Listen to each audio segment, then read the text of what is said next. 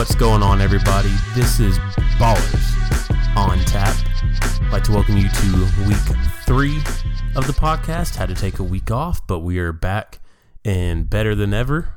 Of course, I'm your host, Evan Kelly, along with the co host, Mr. AJ Williams. What it is, what it do, what it ain't. Whatever that means. so here we go, jumping into episode three. We got a good one here for you. Of course, uh, our UGA fans out there, we're going to go over what we saw at the G Day game over the weekend We were there on site. Incredible atmosphere for a spring game. for a spring game, packed out stadium. Awesome. We will definitely get into more detail on that coming up. and then we're going to jump straight into the Braves. Um, they've had some ups and downs here a little bit, but we are recording this on Wednesday, April 25th, and there's some big news coming up tonight. So I will let AJ, Mr. KK, FYA, get that to you. And then we're going to jump just a quick preview into the NFL draft, um, see what teams are looking at. Of course, that's going on this weekend. A lot of buzz going around up there. And then, of course, the second half of the show, we're going to cover exclusively NBA playoffs, touch on each series. Um, some of them are done, some of them aren't, but just spend a few minutes on each series going over what we're seeing and what we're expecting coming up in the next week. So, with that being said, AJ, we got this beer today. Drafty Kilt. Drafty from Monday, Kilt. From Monday Night Brewing. So this is another local Atlanta brewery. They're just easy to grab where we go get our beers. That's why we have so many Atlanta brews, but I'm not mad about it. So like AJ said, it is from Monday Night Brewing. This one is called Drafty Kilt, and it is indeed a Scotch ale. So let's see. First impressions. So here we go, opening the Drafty Kilt.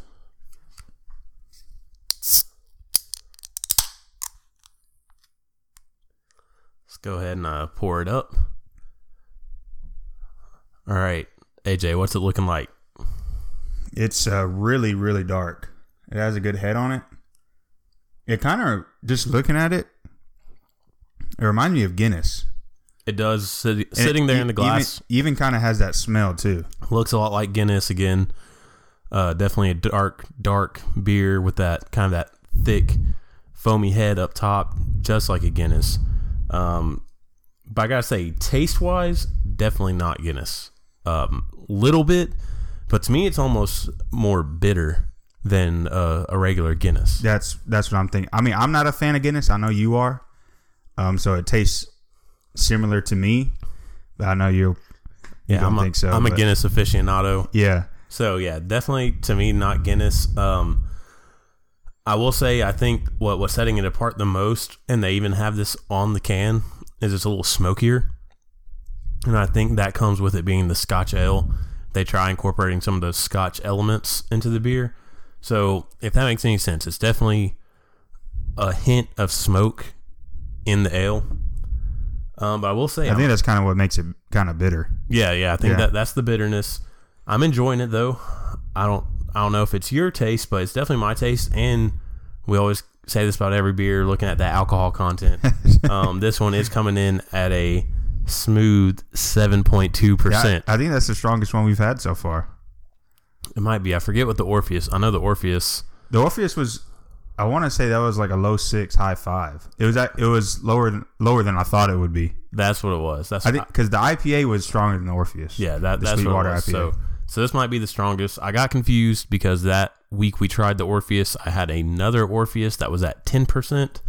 But uh, yeah. So the drafty kilt, this is the strongest one we've tried so far. And like I said, to me, it is. It's nice. It doesn't taste like seven percent. Um, I mean, I think Guinness, no, it, it yeah. Guinness is right around five percent, and like you said, it's similar. I can taste the differences. Definitely smokier, um, a little more bitter. And for those of you who don't know, uh, again, Monday Night Brewing is local to the Atlanta area. For those of you in the area, go check out the brewery over in West Midtown. Um, and they're they're relatively new. They've been around since about 2006, so about 12 years old. But you can't really go anywhere in Atlanta any store without seeing them on the shelves. I mean, yeah, that's true. And again, if you have a beer that you want us to try, if you're tired of hearing about these Atlanta beers, or you're trying to hear about our reviews and you want your favorite beer beer to be reviewed, hit us up on Twitter at Ballers on Tap, and also subscribe to us on the iTunes podcast at Ballers on Tap. Good plug right there. We'll take it. So yeah, like I just said, subscribe, comment either on the iTunes um, app or, like I said, come at us on Twitter. For you Android users, you can find us on Stitcher as well. And just let us know what you want us to try, and we're always open to suggestions. Anything to add? Say now or forever hold your peace on the drafty kilt. I will forever hold my peace. All right. So we'll take that for what it's worth. So, next thing we're jumping into, let's talk G Day. Again, we're recording this Wednesday, April 25th. Last Saturday was G Day. For those of you who don't know, that is the spring game for UGA. You have red versus black. Um, you're able to go to Athens, still get that game day feel. De- yeah, definitely get that game day feel. But I'll, I'll say it's a game day light. It's the game day feel. It's a little toned down, but the tickets are free, so you have a lot of people come up just to kind of be in the area, be around that environment, and then you get to go see the upcoming talent for next year. So let's break that down a little bit. AJ, you want to talk about the day in general? Yeah, I mean, being this was my first G day. Same here. Yeah, being there and the turnout was eighty two thousand people. I mean, that's just ridiculous if you're thinking about a, a spring practice game. And I think the the hype is so real right now in Athens because of the season we just came off I mean, of. just coming off a national championship. I mean, Yeah. we we did lose, but hey, that's the farthest we've gotten in in a long time. since I've been alive. Yeah. definitely. And most of our listeners, since y'all been alive, that's the farthest we've came. So yeah, as far as the environment, man, it felt just like a game day.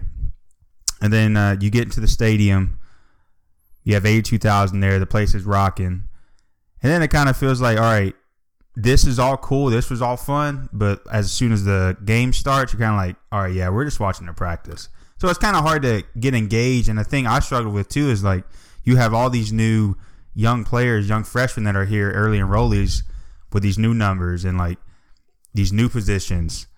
So I was kind of wondering like, all right, who is this? Who is that?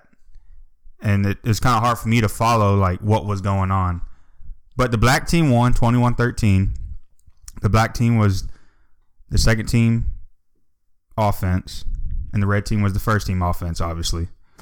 And the black team had the second uh, first team defense.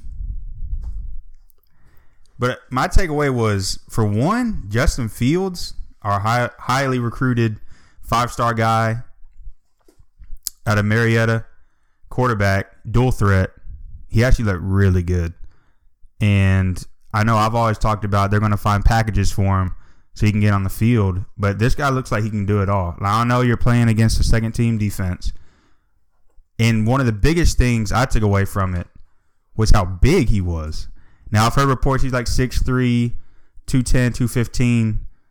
But he's been in college for three three months now. He's an early enrollee, so he's looking like a 6'3, 230. He's got tree trunks. They put him on, on the his- meal plan. on his- yeah, on his him bottom hit the weight room. He looked really good. And one of the things I really like that Kirby and offensive coordinator Jim Chaney, they let the guy, guys throw the ball. Fromm and Justin Fields, they threw a lot. They did. They did. Now, let me just jump in real quick. So, kind of just want to go over that beginning too. I mean, we showed up at what about eleven o'clock? Yeah, it's about Game 11. wasn't until four. We still had a blast. Uh, kind of just tailgating in that environment, even though it was a spring game. And then going into the game, like you said, it was a little hard for you because, yeah, at that point you're watching the practice, you don't know the players. I know from my side, it was a little little different because there's really nobody to uh, kind of root against. Yeah, exactly. So you're excited when there's a good play on either side. You're you're really just scouting it out. Okay, how's the defense looking? How's the offense looking? But there's not that excitement of, oh my god, we scored. We're up 7-0 on the other team because the other team is you're offense or defense, and you really can't root against them. I that that was the harder part for me, but it was great to go there and see them in person. Like you said, Justin Fields looked good, um, and everybody I've talked to, if they had any takeaway from the game, it was man, Justin Fields looked good, and I, I will say they had him throwing a lot um, to the flats, kind of a lot inside the hash marks. But hey, accuracy is a thing. You don't have to have a Matthew Stafford arm to be a quarterback. And he, I'm sure he has an arm, but they kept him a little more contained, wanted him to work on his accuracy for sure. And he looked good. He he had a couple scrambles. That's what I was there to see. I was not Yeah. worried about his arm. I'm not worried about anything, but hey, he's we keep hearing about the dual threat. That's what I came to see. Mm-hmm. What's he look like on his feet?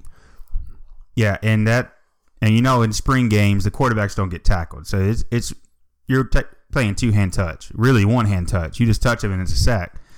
But Fields' ability to extend the plays, get out of the pocket, and kind of juke a line, blitzing linebacker or defensive end, that looked really good to me. And I know a couple times that defensive end will tap him on his shoulder and they blow the play away, and Justin Fields would kind of stop, almost look back at Kirby, and kind of give a smile like, "Come on now, you in, know in a had real that." game, I'm getting away from that. Oh, There- yeah. Mm-hmm. there's definitely a couple times he was about to throw it.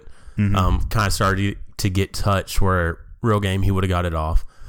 But again, he was on the black team. They won. To me, the big takeaway was we we lost about half of our defense after last year. Our offense, they were what they were last year. They were solid, but our defense was great. Everybody's expecting another great year from UGA, but you lose half of that starting squad. There, there's definitely something to be worried about. Man, that black team came out. That defense looked good. They got a pick six. Yep, They- off, off Fromm. Yeah, they got a pick six off of Fromm. I mean, yeah, you had the younger guys, maybe not as established as what we know from last year, but hey, that defense, they came to play. I think they're the ones that more had something to prove. I mean, that's kind of a defensive mentality anyway. Yeah, But is. they came in with something to prove, and it was apparent from the first quarter that hey, our defense is, is something to be be excited about. and now- I, I hope it is because I'm that's what I'm worried about. Now, part of it too, that's what you want to see. You want to see that defense coming together early. You want to see them forming those bonds, communicating on the field, covering who they're supposed to cover, really coming together this early. And now they have all offseason to really kind of refine it. The offense, again, they were solid last year. They have all summer to really kind of fine tune that offense even though the 1-0 didn't look great, I'm not too worried about it. I don't think there's any question. Fromm is still going to be the starter. Yeah, he's Everybody, still the guy. I will say, everybody's loving Justin Fields. It was exciting to see him. I'm excited about him. But hey, Fromm still got us to the national championship. The offense has all summer to work, and they're going to. And to be honest, they're not. The coordinators are not going to show much offense in the spring game. They're not. No, trying they to, they're not trying pretty- to let these other teams get tape on us. yeah, keep it pretty vanilla. Just and it's also just get the players' confidence up too. Yeah, I mean, defense is reactionary. I mean, of course, you have your schemes, but defense is reactionary to the play. Offense, you're scheming, and they don't want to put a lot of tape out there of, hey, here's what we're we're going with. So I'm not too worried about the offense kind of underperforming a little bit there in the spring game. I think come August, September, they're going to be rolling just fine. Yeah, and last couple of things before we before we move on. I mean, one big thing I noticed too was Isaac Nauta. Everybody's talking about throw it to the tight ends, throw it to the tight ends. He had four catches in the first half, so that looks good. Monty Rice, you talked about the defense. Monty Rice was flying around. He had 14 tackles. This could be the next Roquan Smith. This could be this is the heir apparent to Roquan. Another thing, I like I said earlier, Fields' ability, Fields' ability to extend the play. And I know some people are kind of freaking out, like, man, Fromm, he didn't play that great, and it kind of had some iffy throws. Yeah, he had the pick six. He's kind of trying to force it, maybe do too much. I think it just comes from as a quarterback in the spring game, you know it's touch sack. So if Fromm sees a little bit of rush, he's like, let me just throw it. I don't want to just get sacked and then you restart the play. And I kind of think it's, it's more of that because I, I do trust his decision, decision making. We saw it all last year.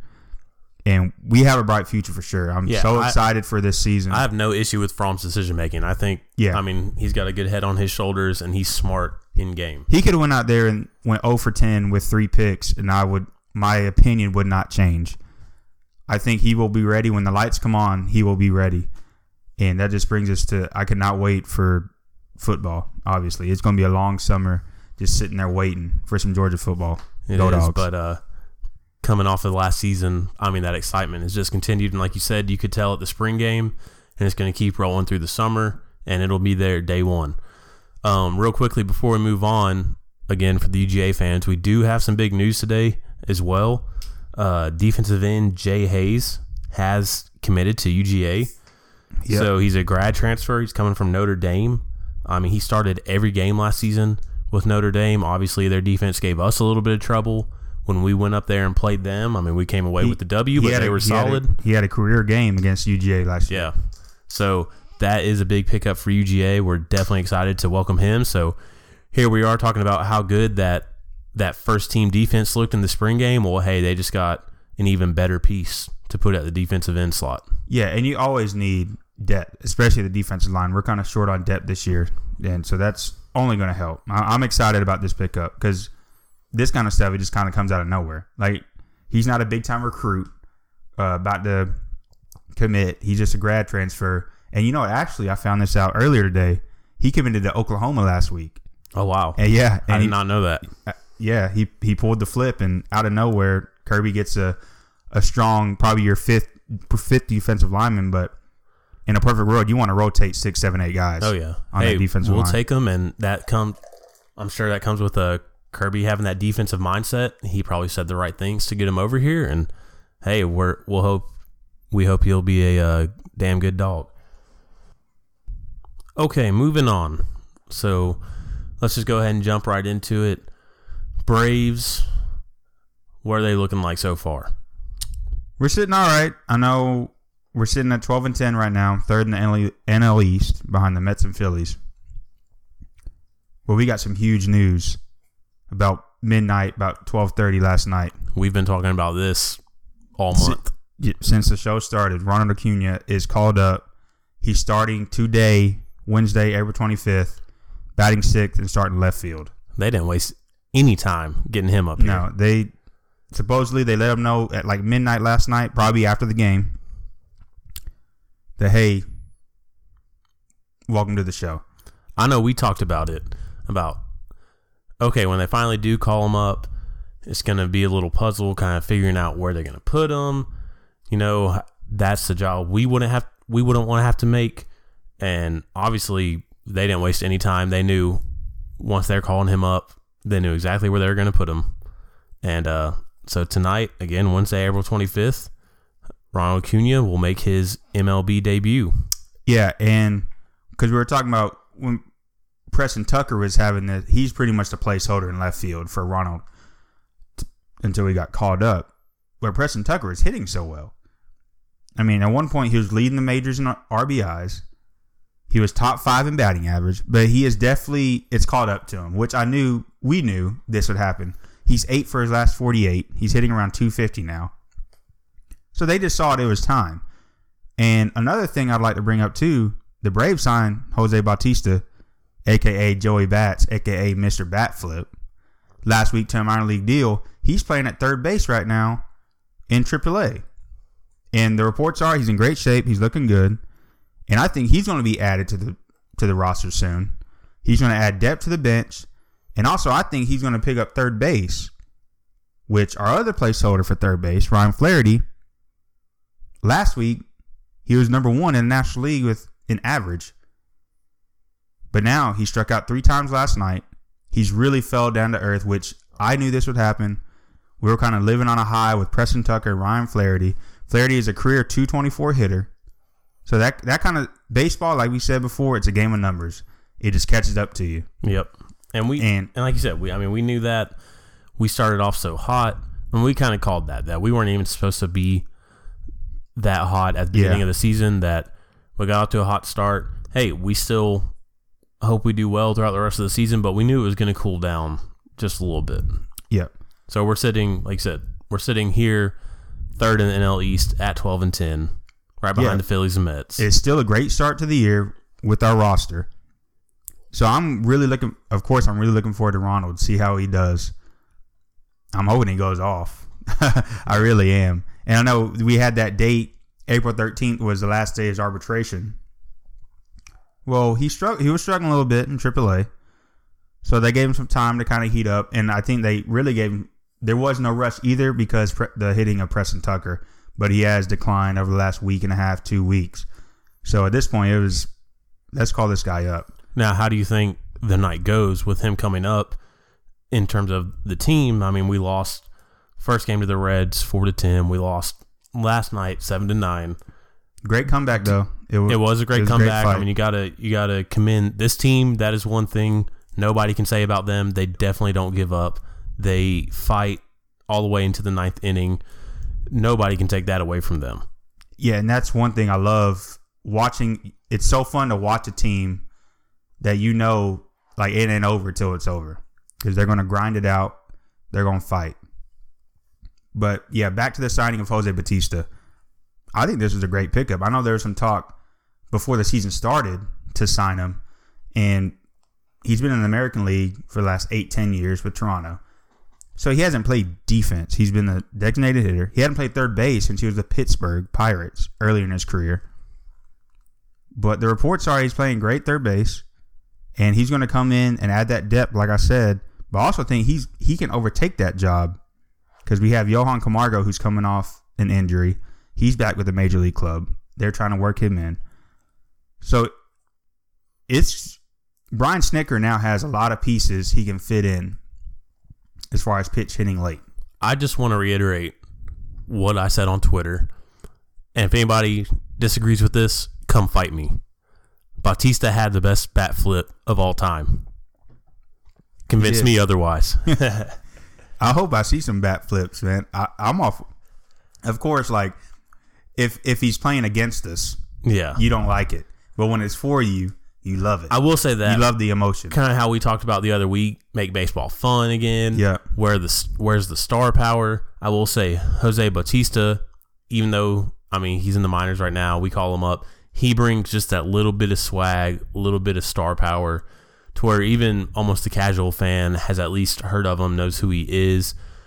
So there's something to say. It might not necessarily transfer to play all the time, but he gets up there. There's that little bit air of confidence surrounding him. Definitely.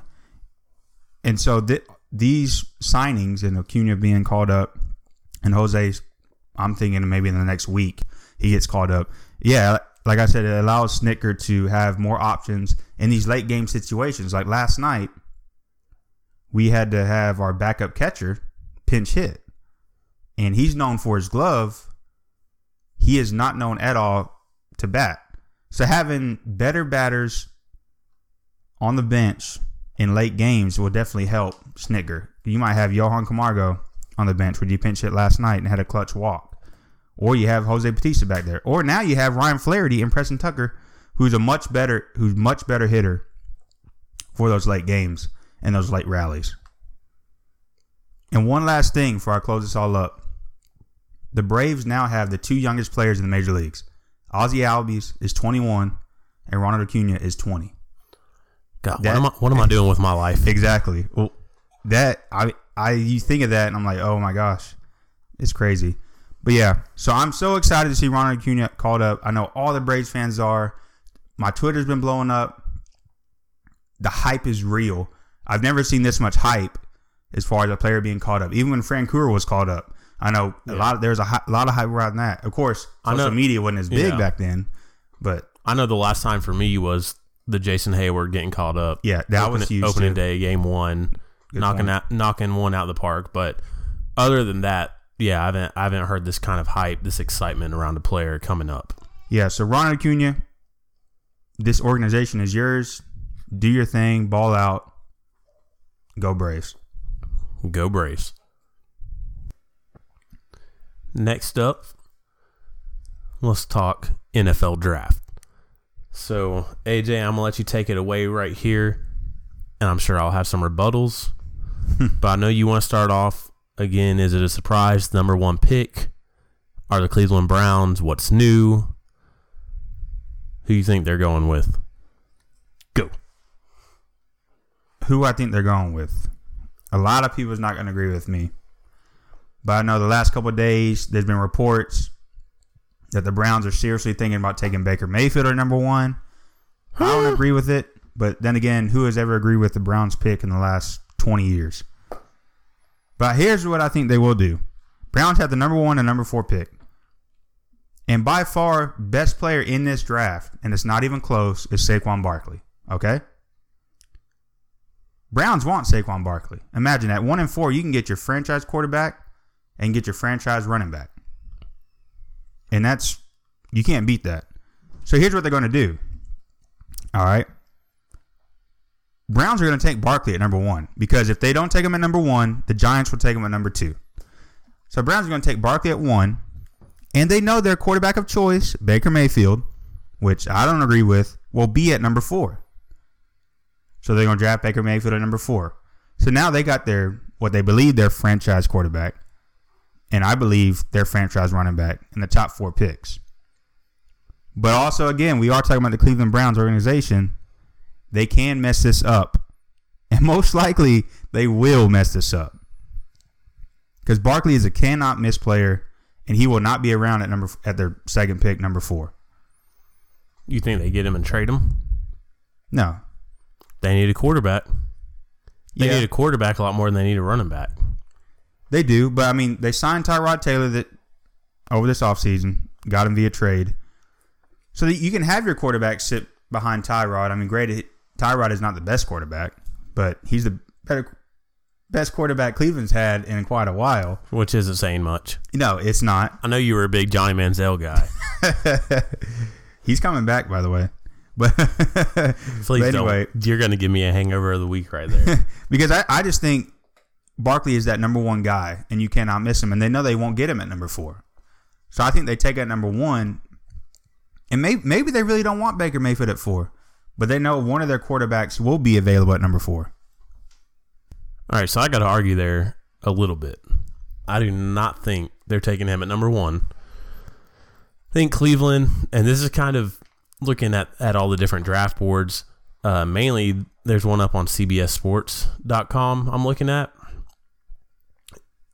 And I kind of got to agree. I think Cleveland's going to go with a quarterback, but it's probably not who you think. It's not going to be Sam Darnold or Baker Mayfield or I think a lot of people are saying just based off of skill, Josh Allen or not Josh Allen, Josh Rosen might be the top one. They're going to take Josh but Allen. it sound it's looking like I bet Cleveland Browns take Josh Allen See, at number one. and that would be a Cleveland Browns thing to do. Like, It I would it would be the most surprised. it would be the most Browns pick. well. The thing, like Josh Allen, he can throw eighty yards. Cool. He- so could hey, you know who else could? Jamarcus Jamarcus- Russell could sit on his knees and throw through through a goalpost. Exactly. Where's Jamarcus Russell at right and now? that's another organization, the Oakland Raiders, who have messed up plenty of times back in the day. But, But, they, I mean, finally, you have a they finally got one right though. They- I they mean, did. Carr is looking good. I think he's I agree. a franchise quarterback for a long time. I agree. I don't care how far a guy can throw, as No. long as he can get it to where I need. How And answer me this: How far can Tom Brady throw right now? Oh yeah, Like you- fifteen yards? yeah, and he don't. They don't throw past fifteen. and They don't need the to. Bowl every damn year. exactly. So I don't care about arm strength. I think that's kind of a. I think you have to have the arm strength to zip it in there, as long as you're not throwing up like lobs. So I think there's something to be said for that. But in terms of hey, he can throw it 40, 50 yards downfield, that doesn't get my excitement meter up at all.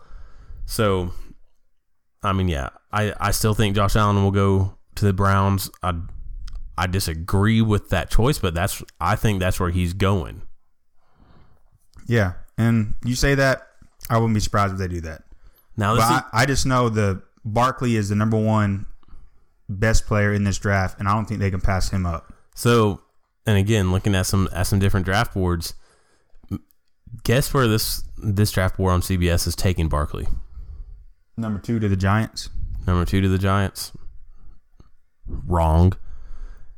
They're predicting, and who knows? This might all be some bullshit. Oh, there's oh, it's going to be a lot of bu- uh, bullshit come Thursday because there's going to Yeah. be trades and all kinds But- of stuff. Here's what they're predicting, and I'm, I gotta say it's not the craziest thing that the Giants. Eli's getting up there. They they're to take a quarterback. They they're gonna take quarterback Yeah. at number two. Okay. Looking at Sam Darnold out of USC. Uh huh. Now again, I have to argue that I I saw the USC versus UCLA LA game, and I did not think, oh man, Sam Darnold looked like the better quarterback He's out of that impre- game. He's not impressive to me either. I don't. I really don't get the hype. I mean, I think he's well put together, and I don't think he's going to do anything stupid on the field. But I also don't think he's going to take you to the promised land either. Yeah. Let's see. What I'm looking at, they're looking at the New York Jets, number three, Taking Saquon. Baker Mayfield. People love Baker Mayfield. I mean, I don't yeah, get it. He's a competitor. I don't he get wins games, but his system, that system, does not translate well to the NFL. I'm not a fan. I see another. I see a another Johnny Manziel, little guy, had fun in college, did great. little cocky. Don't know if he necessarily kind of gets what it takes to be at that next level, kind of that sense of maturity. I don't see Mayfield doing anything. Then they have Buffalo Bills coming in at number four with Josh Rosen. oh wow, Saquon keeps falling. I can see that. Five Denver Broncos. Bradley Chubb from Yeah. NC State Now that in. would be nice on the other, opposite oh, side of oh, Von Miller. Yeah, that's nasty. That- yeah, that that's be nasty. nasty. Okay, and then number six, still not Saquon, but I'm not mad about it because they're looking at the Colts possibly taking our boy Roquan Smith. and, And, that's Indianapolis. yeah, that's the Colts. Lord knows they they need it down there, up there. So we'll see how it goes, but um, definitely rooting for Roquan. Hope, hopefully he goes up there in that top ten. And then number seven at the Tampa Bay Bucks, they finally have Saquon Barkley going. Now I know you're a Falcons fan. You do not want Saquon to drop that low to Tampa Bay. I do not. I mean, even it even made me sick. They've had Jacquizz Rodgers back there. I mean, it's not like he's a a game changer, but I'm like, I mean, he was an Atlanta player. I I liked Jacquizz Rodgers, what he did for us. Seeing him down there, it just kind of made me sick. Seeing him and Mike Smith, like I don't like Tampa Bay now. I used to not really care about them, but I feel like they keep keep funneling all our all our people. Um, and yeah, I don't want to have to play them multiple times a year. Yeah. So, But for one thing, there's going to be some crazy stuff happening. There's going to be trades left and right, and i that's just the big thing in the news. Who are the Browns going to take? So I want to focus on. I haven't mentioned much on the podca- podcast because we haven't talked about really NFL a lot, but I'm a Steelers guy, black and yellow. I'm Pittsburgh. Black and yellow, black and yellow. So. I want to talk about who they're going to pick with the 28th pick in the first round. Me, we need a linebacker. We need some inside linebackers. I know Ryan Shazier went down with that terrible injury. Um, I really hope he gets better. I know he's not playing this year, but I know a lot of mocks say Calvin Ridley from Alabama is wide receiver. And I could see that with the uncertainty of Martavis Bryant. He's still with the team. You don't know how that how his attitude's going to be this year. And I've also seen mocked with Derrius Guice, LSU running back, with the Le'Veon Bell uncertainty. But there should not be any uncertainty for Le'Veon Bell. He's He'll the be best. back. He'll be- be back. Yeah, he'll definitely be back. But you're and, looking at and he, he he's gonna be fine. There's no you need to sign There- this there's man. no Stop, postpone, and give him Yeah. the biggest contract in the NFL ever because he's worth it. He's a he's a top five wide receiver and the number one running back in the league. So here's what I say: Why don't we trade up for Roquan Smith? Because we need a, some inside linebacker help. I know this is a stretch. I know it's not going to happen. y'all aren't y'all aren't gonna get like the top. See, Steelers, we're, we're conservative. We like to do things differently. We're not going to trade up, but I would love to see Roquan. But I really want to. I really want a linebacker because our defense is young. We're slowly not rebuilding it, but we're getting better, and we really need some linebacker help out there in the middle. And just real quickly before we really jump into it, here this is again CBSSports.com. Atlanta's got that number 26 pick. I'm not mad at this. I kind of like what they're talking about. going with Calvin Ridley out of Alabama. Have a, have a nice receiver over there on the other side of Julio Jones. Yeah. I I, I, I actually do like that pick. Yeah, so you got Julio, Mohamed Sanu, and then have Calvin Ridley come up. That'd be That- that'd be nice. Uh, and yeah, I mean, I think that's Matt good for his career too. There, there's nobody better to learn under than Julio, Mohamed Sanu. Those are two guys who've done it the right way for years and years in this league. I think that'd be awesome. I think he would progress just fine, really grow as a player, and I think he'd fit the Atlanta system perfect. And hey, he gets to stay in the southeast, have all of his family come to the games. Yeah. That's just another weapon for Matt Ryan. He can never have too much weapons. That's all. That- we, that's what we need. that's actually a really good pick, and that would be interesting for sure. And that, ladies and gentlemen, is your NFL draft. Now it's time for the hangover of the week. Hangover of the week. All right, so this week I'm going to let AJ start things off. Again, for those of you who don't know, our hangover of the week is the story that has given us a headache this week that we are tired about hearing of. We're over it. We need a little bit of hydration, maybe some Pedialyte to get over this story. Every time I hear it, it is making me sick and tired and giving me a headache. So again, AJ, I'll let you start this one off. This week, what is your hangover of the week? Something I am just tired of hearing of. I know this is recent news, but reports surfaced earlier this week that Julio Jones deleted all his Instagram pictures and a lot of his social media pics where he was where anything related to Atlanta Falcons. Oh shit. Yeah. So as my co-host, Falcons fan, and other Falcons fans that I know, they freaked out. I'm just here to say he isn't going anywhere.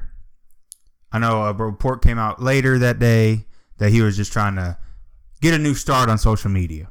Now, whatever that means, I don't know. It's kind of a sketchy answer to me. Can I tell you what it means real quick before I let you get too deep? Go ahead. It means he caught too much flack last year when he lost his hundred thousand dollar earring in Lake Lanier and then paid for divers to go get it. People roasted his ass as they should have. so this year, who knows? He probably lost something in Lake Lanier again, and he was like, you know Let me start over. I'm not gonna let people know about this one. Yeah, well, I'm, I'm just tired of it. Tired of well, a lot of Falcons fans. I mean, Falcons fans, you're all right. I was pulling for you guys two years ago in the Super Bowl. Believe me, I was pulling for you guys for the city of Atlanta, for the sake of Atlanta, for the sake of Georgia. But y'all need to calm down. He ain't going nowhere. But I want to use this time I have for this hangover to bring up something kind of crazy. Julio Jones is not going anywhere, but the Falcons could move him somewhere. Falcons can trade Julio Jones to the New England Patriots. New England Patriots have two first round picks at 23 and 31. Hey, Bill Belichick, here's Julio, best receiver, well, second best receiver in the league behind Antonio Brown. No argument there. That's debatable. no argument there. Behind Antonio Brown for the 23rd and 31st pick. So Falcons now have three picks in the first round. Well, I need somebody to replace Julio, somebody established. Well, earlier this offseason, New York Giants wanted a first round pick for Odell. So the Falcons trade their first round pick because they have three. They trade one of them for Odell Beckham. Falcons now have Odell Beckham to replace Julio, and they still have two first round picks. Now, also, here's another thing. Let's say Giants are getting stingy now. It's like, no, we want more than first round pick. Okay, well, y'all haven't had a running back since Tiki Barber. Here's Tevin Coleman. Because Falcons need to move this guy because they're going to lose him in free agency. So they need to try to figure. You want to get something in return for any big time player you lose. Tevin Coleman, first round pick for Odell Beckham. Cool. Now I have two first round picks. I can draft a running back in the first round, and I can draft a defense. Well, as far as Falcons need, defensive tackle, offensive line, maybe even defensive end. For me, dreaming up the situation, it's a pretty good situation. But no, back back to what the hangover. That's what we're talking about. I know my co-host is going crazy over here in his chair because I just said trade your best player. But it's a pretty good situation. Me me saying it out loud. Now I know I'm not I'm not a huge Falcons fan, so it's it's easier for me to say that. It doesn't rip my heart out. But hey, hangover the week, Julio Jones mess. I know I just came with that whole scenario. He ain't going nowhere, but it'd be pretty cool if he did. So just stop it. Julio is Julio. He's gonna be all right. Now I get like two minutes to rebuttal that right quick. I know you've been itching for it. I know you have. Look, you you said one piece that makes sense right there. Tevin Trading Coleman. Tevin Coleman somewhere because he's he's They- a they- starter. they We- need I- to. I, love Coleman. He's got the skills to be the number one somewhere else. He's going to leave in free agency, and I would not blame him. So yes, maybe unloading him before we just let him walk out the door for nothing makes sense. Everything else he said is caca. That's the only way to describe it. I So can't even think so- of the word to describe it. But you got you got to think about if you if you got rid of Julio, right? You need somebody to replace him, and you don't want to. Yeah, drafting a receiver, but a rookie receiver. So- yeah, he may come on the scene hot, but you want somebody established, But right? why but would you don't want Odell. But why are you creating that problem for yourself anyway? That's like saying, "Hey, man, if I sell my truck on Craigslist, well, damn, now I got to find a new car." Well, hey, why the hell did you sell your truck anyway? That's like, hey, let's get rid of But you the, our best player, the, this receiver, and it's like, oh man, we got we got to find a receiver. Well, don't get rid of him in the first place. Let me tell you this: you take Julio, Mister No Nonsense, has carried himself the right way Mr. One touchdown all last year. and you can throw it up because he get double triple teamed in the in, in the red zone and open it up for other people. There there's there's a reason. yeah, they scored a lot of touchdowns last But year. But listen, Julio is one of those players. He's like a Calvin Johnson. You can just throw it in the air, and I take him over ninety nine percent of any other player in the league. in One terms of just- being Antonio Brown. in terms of just no, he'd still get it over. Antonio No, Brown's no, the I'm best saying, route runner. As I'm far saying, as uh, receivers, I'm he's saying number two in the league. he's in number- receivers. but he, in terms of defensive players, he can get up over any defensive player. Yeah, So- I, I agree. So Julio is the best of that in the league since Calvin Johnson retired. Why would you want? Okay, Odell's nice. He's fast. He's younger. He's flashy. He's also he's also a damn basket case. He can't contain himself on the sidelines. He's gonna bring more drama to the team. And in an NFL locker room, drama, outside or inside, really seeps through to the game. So he wouldn't fit into the brotherhood that Atlanta has down here. Odell would not. No, he's too all about himself. He he's not about the brotherhood. He's about fighting kicking nets on the sideline. He's about getting Instagram models in his hotel room and being on IG with a line of coke. Like that's that's That- not the brotherhood. So there's no reason to bring Odell in. That's ridiculous. Uh, He's kind of shaky with the Giants. Like why would they be shopping him if he was just that solid? It doesn't make any sense. because giant Giants know that they're at the end of their run, and Eli's gonna. Well, I mean, Eli's subpar anyway. Now he's leaving soon, so that's why they wanted a first round pick for him. They're trying to. They need it. Well, Whenever you lose a player, you want to get something in return, and Well, let me So- tell you this. So, saying trade Julio, oh, we get two first round draft picks, right? yeah, to, to New England. New England would give that up to give to give Tom Brady a weapon like that, a top two receiver in the We league. we just said Tom Brady can't throw it 20 yards down the field. Julio's not a give it to me in the flats kind of guy. That Tom was- Brady can't Taylor, throw it deep, but he ain't throwing it deep to Danny Amendola. That was Taylor Gabriel, and he's off the team. Julio's He's a, off the team because Who- Steve Sarkisian couldn't use him right. Julio's a chunk it down the field and let him get up over Tom Brady can still chunk it 30, 35, 40 yards. Yeah, TB12 method. There you go. But listen, you're saying Patriots, oh, we get two draft picks. We need to have a segment me- about no, this listen, pick listen. because this is like debatable, and I and I told you in pre-show that thi- this is going to get you fired up, and it has, and just I tell love me it. if you can just answer this one question for me in like one word, two words. right now, I'll give you a hundred bucks if you can tell me what any more, what more any two draft picks have done in the league more than Julio Jones. What But I'm it, saying it, it depends is, on who you draft. um, what I'm saying is they have not done anything yet. They've gone to a combine. Julio Jones is proven in the big boys league These guys are coming from college. This is why you get they- Odell Beckham, they- who is another proven player in the league. That's what I'm saying. You you don't just trade Julio away, away for draft picks because that doesn't work.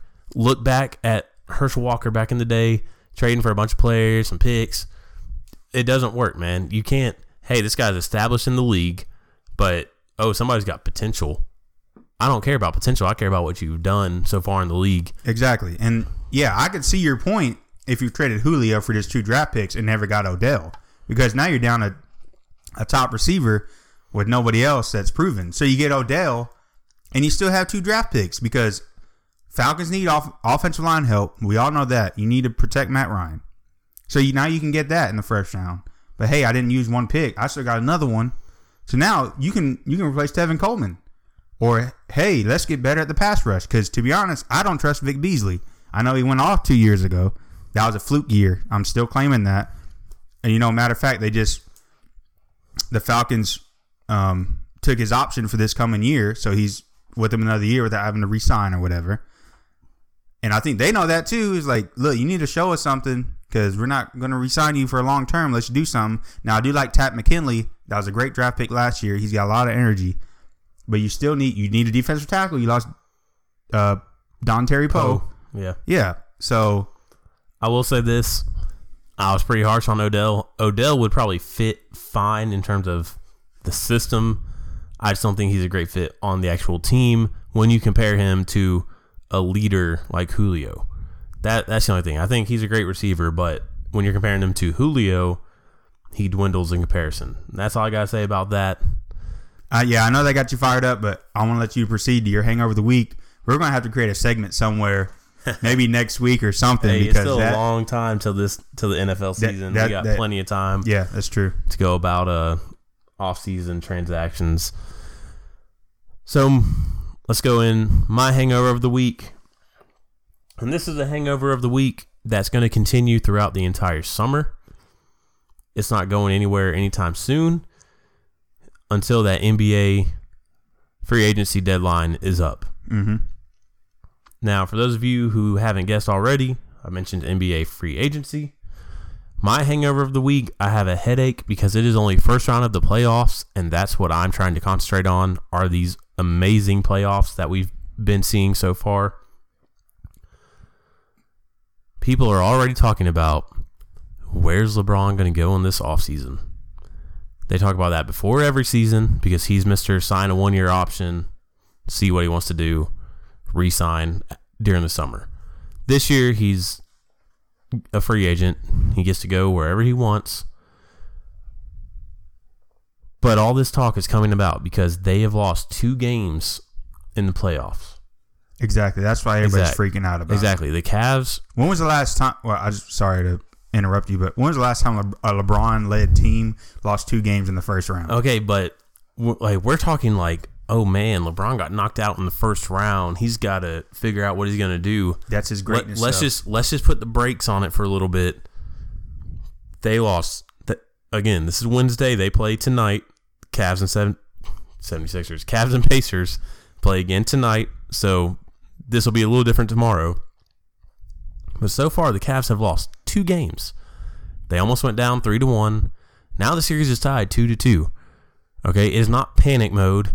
It's a round of the playoffs, people. This is what the playoffs are. Teams get down, teams come back. There's ebbs and flows to the game. That's what it is. You have home court advantage. You take advantage when you're at home. You might lose away. Don't tell me about, hey man, Cavs have lost two games. They're out of it. LeBron's out of there. To be honest, just looking at the scenarios, I don't see anything realistic where LeBron fits. Especially we can talk about he's not going to the Western Conference because why would he make his road harder? He's all he's doing is getting older. He wants to carry less of the load, not more, which this year he has had to carry more. I will give him that. But there's no reason for him to go to the Western Conference because that's a shit show. That's a, a tough conference where even the good teams come in at the eighth and seventh seed. yeah. So the East, that's where he wants to stay. That's where it's a little easier, right? So your options right now, really, the big players, Celtics. There, there's nowhere for him on the Celtics. Celtics don't want him. That would be like sacrilegious. They're not going to bring LeBron from the old Cavs, from the old Heat. They used to battle the Celtics every year. That town has too much pride, and really, they don't need him. They're going to have a solid squad going into next year. LeBron, Celtics, no go. There's some, been some talk about LeBron to the 76ers. Well, here's why that does not make any sense. Ben Simmons plays more of a point forward. He is a great point guard, but he is so tall, he can get down on the block and put people on his back. Who does that sound like? Oh yeah, LeBron James. LeBron's They're six- the exact same player. Exactly. LeBron's got a little more muscle. He's 6'8", 6'9". He's a great point guard. LeBron can play one through five. Easy. No arguing that, right? Really one through four, but let's just say one through five. I mean, if, if you needed him to, he can shut down the center. He could, but 76ers are rolling right now. Are they the best team in the East? I don't know. I don't they're they're really hot right now at this point in the playoffs in terms of roster going forward for next year. I don't know if they're going to be just a dynasty. I think they have to add a couple more pieces, but they have a really really solid core that they're building around. So here's the only thing: LeBron already doesn't fit on a court with Ben Simmons. They both have the same play style. They want the ball in their hands. Same reason Kyrie just left the Cavs. He wants the ball in his hands. He wants to be the leader of the team. Second reason, Ben Simmons has come into his own this year. He's really blossomed. He's probably going to win the Rookie of the Year, even though he's he's kind of a sophomore, but he didn't play last year. He's going to win Rookie of the Year. LeBron coming into that team would completely stifle Ben Simmons' development as a player. He would not get the same experience he's getting now. Right now, he's getting basically baptism by fire. Hey, you're a rookie, throw you out on the court, and let you take over the game. With LeBron, he'd have to take a take a back seat to LeBron. Yeah, the team might be a little better, but in the long run, it wouldn't make Ben Simmons as great a player as it looks like he might become. So that's my hangover of the week. It's still first round of the playoffs. The series is two to two. Let's stop talking about where LeBron's going. Okay, just get through these playoffs. If the Cavs get knocked off in the first round, then come talk to me. Until then, leave me alone. And that's your hangover of the week. Okay, so finally, kind of for our last segment, we want to jump into the NBA playoffs. We are still pretty much in the first round of the playoffs. It's been fun and exciting so far. So, what we're going to do here, we're going to do a little something different. We're going to jump into each round of the playoffs. We got a timer over here. We're going to set it to five minutes. So, for each matchup that's been going on, we're going to go to five minutes if needed. But as soon as that timer hits, we're moving yeah, we're on. on to the next one. on to the next one. Gotta get gotta get it in. Gotta get it quick. Exactly. I'm I'm not even going to go there. All right. So let me just start off by saying so this first one we're going to jump into real quick, one that's already done, New Orleans and Portland. Clock is going in three, two, one, and five minutes are on the clock. So let's just jump straight in. New Orleans and Portland. If you listened a couple of weeks ago, we were going through our kind of playoff predictions. Our dark horses. KK right here, he asked me who is my dark horse for the West. Now, if you remember, my response was nobody. My picks in the West were Houston and Golden State. I don't think anybody came close. It's not like the Eastern Conference where they could kind of be a dark horse. I don't think anybody is close. But he kept prodding, and I finally said, if I have to pick a dark horse, I'll go ahead and run with the Trailblazers. I thought that backcourt of Damian Lillard, CJ McCollum, I thought that was solid enough to maybe make a little bit of noise. New Orleans has not had the best history in the playoffs. Mainly, Anthony Davis has not had the best history in the playoffs. So I thought, okay, Portland might run over them and maybe be on to the next round, give somebody a little bit of trouble. Well, here I am, two weeks later, and I got egg on my face because my dark horse of the West, Portland, is now officially Gone fishing. gone fishing. They got a plane home. They went down 0 to 4.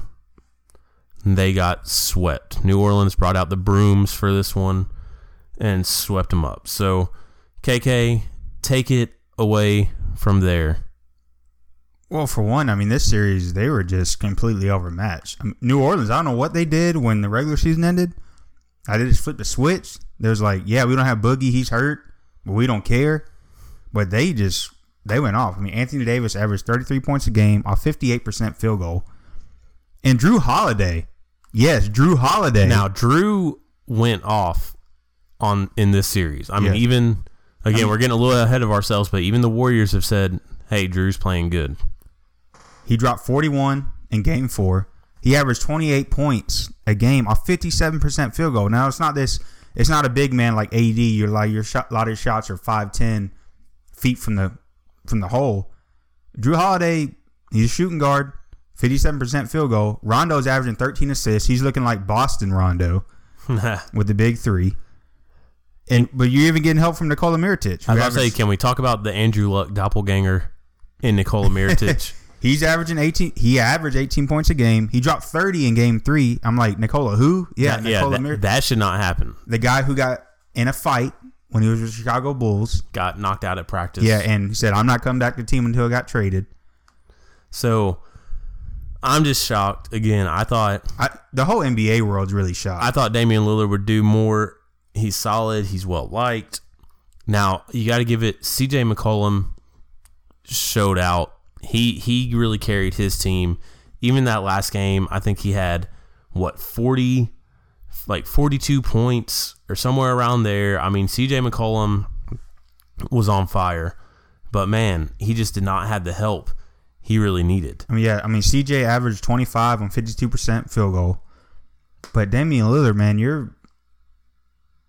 I mean, at this point in the season, dur- uh, during a point during the season, excuse me, he was considered top five, top six, top seven, top eight, but he averaged 18 points a game on 35% shooting. That's just no help, You- especially the way New Orleans was shooting the ball. You know what's shocking? Lillard never broke the 20 point mark in the entire series. Yeah, and that's just not something that that can happen. So, again, that series pretty cut and dry. New Orleans, congratulations. And what shocked me, I mean, that was without Boogie Cousins, too. Yeah, and that, that's the scary thing. Now, now you New Orleans is almost like, do we need Boogie? Now, no, That's they- it. That's a conversation for another time, but that yeah. is that is there's interesting. there's been reports that they're not even looking to offer him a max deal now. They're looking to offer him a two three two three year deal because they don't even know if they need him. But I know it's Jrue Holiday ain't going to shoot this well all playoffs, and An- Anthony Davis is definitely capable of this. But it's something they have to think of. Other than that, man, that was just a a dominant sweep. cut and dry series. And correction, CJ McCollum scored 38 for the Trailblazers, which is still nothing to uh, laugh at. But Anthony Davis had 47. 47. Oh, that's five minutes. That's five minutes for the, those of you can't hear. There you go. That's five minutes. Now we're moving to Houston and Minnesota, another series that's been completely overmatched. So on to the Houston Minnesota series. You got the Rockets, the Timberwolves, James Harden, Chris Paul going hard against Karl-Anthony Towns, Jeff Jim- Teague, Jimmy Jimmy, Butler. Butler. Andrew Wiggins. Um, so this has actually been a pretty pretty fun series to watch. Now, Houston's coming in as the number one seed in the West. They locked that up. A few weeks left to go in the season and they're up three to one, so no sweep for Houston. I got to give it to Minnesota. They're showing some fight. Um, I think their offense can get a little stagnant and sometimes a little stupid. I think you have Karl-Anthony Towns, who he's still young. He doesn't really have his grown man's body yet. I mean, you look at him, he still looks kind of like a kid. And he still has moves down low, and there will be long stretches where Minnesota will not even let him touch the ball. Yeah, and that's the thing. You got to go. You got to go to him. I mean, overall, he's probably your best offensive player as far as like all around skill and what he can do. But yeah, he he's just looked like a shell of himself. He's only averaging 13 points a game. I Min, Minnesota, they're just not ready. They, I mean, they have a tough matchup with Houston. They're young. I will say I've been pretty impressed by Teague, and this is not Atlanta bias, but uh, but watching him and Chris Paul kind of go at it, they've definitely gotten chippy a few times. Yes. They're both kind of some. They're both defensive guards. They like to really lock the other one down. They got that Wake Forest connection. I know when Teague came into the league, Chris Paul was almost kind of a mentor to him. So it's kind of fun to see them battle it out there on the court. But I have seen a few times. There's some shoulder bumps. There's teams breaking them up. They both go at it, and to me, that's what playoff basketball is all about. Now, another thing that's impressed me, and this I guess is why Houston is the number one seed in the West. I'm not going to say James Harden. James Harden is who he is. He he's not going to collapse until the conference finals. So that's he's going to show out in this first round. But man, Chris Paul on every little every little pick and pop or just kick out to him. Chris Paul is knocking down threes like I've never seen him do. Yeah, it's and he's not hesitating. It's well as for him, me being let's say me being in him shoot in his shoes, coming from the Clippers, right? You have to when he was at the Clippers, you got to feed DeAndre and Blake Griffin. But now he's like, man, I got James Harden who can go off for sixty. So let, let me just shoot the ball. He really doesn't And have to feed anyone. He'll drive in and he'll find the open man out on the perimeter. Um, most likely it's either it's probably Ariza is usually who they're kicking it out to. But man, when he's open, he's got the quick trigger, and Chris Paul is knocking is- down those threes. He is. You I mean- know, you know James Harden's going to, but to have Chris Paul, almost kind of like a B version of Steph Curry. I mean, he's just kind of dribbling up to the three point line, and if the defense isn't getting right up on him, he's pulling up and he's knocking it down. Now I got to touch on this this last game, game four, that put Houston up by three. that man, third quarter. Man. It was a good game. I was watching it. They they were within a couple points of each other. I mean, at, at one point, uh, Minnesota even had a seven point lead, and it, it was it was pretty close. So let's see here. Yeah, even at halftime, Rockets were only up by one point. I mean, it was a close game. It was a close third, game. but and then coming out of the third, um, James Harden drank some of Michael's secret stuff or something. Got a pep talk from Bugs, Bugs Bunny. Came out. Rockets dropped 50 in that third quarter. fifty in one quarter. Like, So that's crazy to think about. It, it really is. So that's Rockets. That's what they're known for. They got that that explosive offense.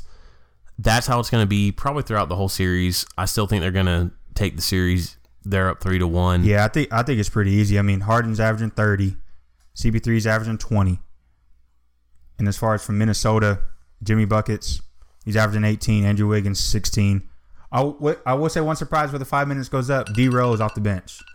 He's Hey. been playing well. Yeah, la- last word. Yeah, D Rose has been solid, um, but there's also been some talk of are they relying on him too much and not spreading the ball around?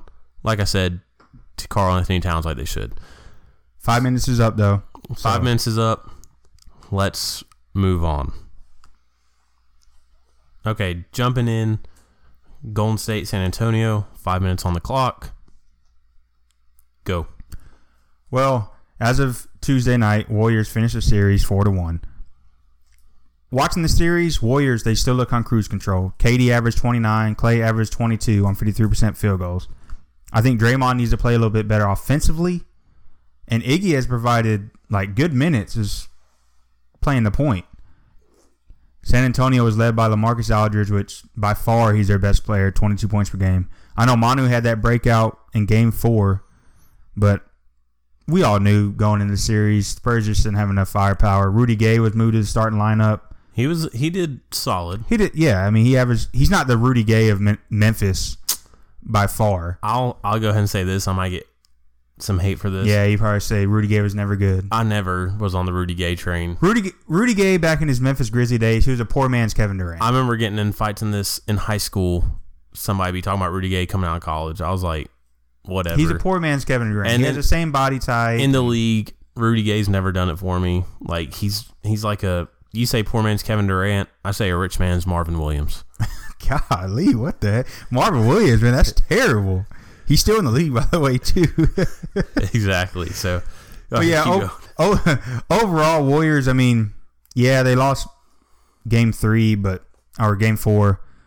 But I mean, it's one of those. Let's give it to Popovich, and I mean, prayers to his family. if- Yeah, with what yeah, there was a lot of- going on. a lot of drama going on around the death of, of Coach Pop's wife, and obviously that that's hard to kind of get into as a team, Yeah, and especially as the Spurs. I mean, I know that's a close team. Pop, very, very close. Pop usually has players over at his house on the weekends and watch movies together and watch film together. I mean, the the Spurs have always kind of been their own organization where Pop's kind of the head of it. So I know all the players with that news coming out really probably did affect them a good bit. It- It's definitely hard to kind of get up for a game like that. But Spurs, they I mean they just didn't have it this year. And then you could devote a whole nother segment to the whole Kawhi Leonard drama. Yeah. Um, which are two words I never thought I would say together, Uh-huh. Kawhi Leonard and drama. But I mean that's kind of what it's been. It hasn't been super I don't know, in front of the cameras. I mean, there's been a lot of leaks, and that's kind of how you do it when you're low key. You you tell somebody to say something, and it leaks out to the press, and that's how you get your word out there. But who knows what's going on with Kawhi? I don't think he's going to be there next year. I think it's pretty obvious. Yeah, But San Antonio again, they they gave it their all. I just don't think they had the squad this year.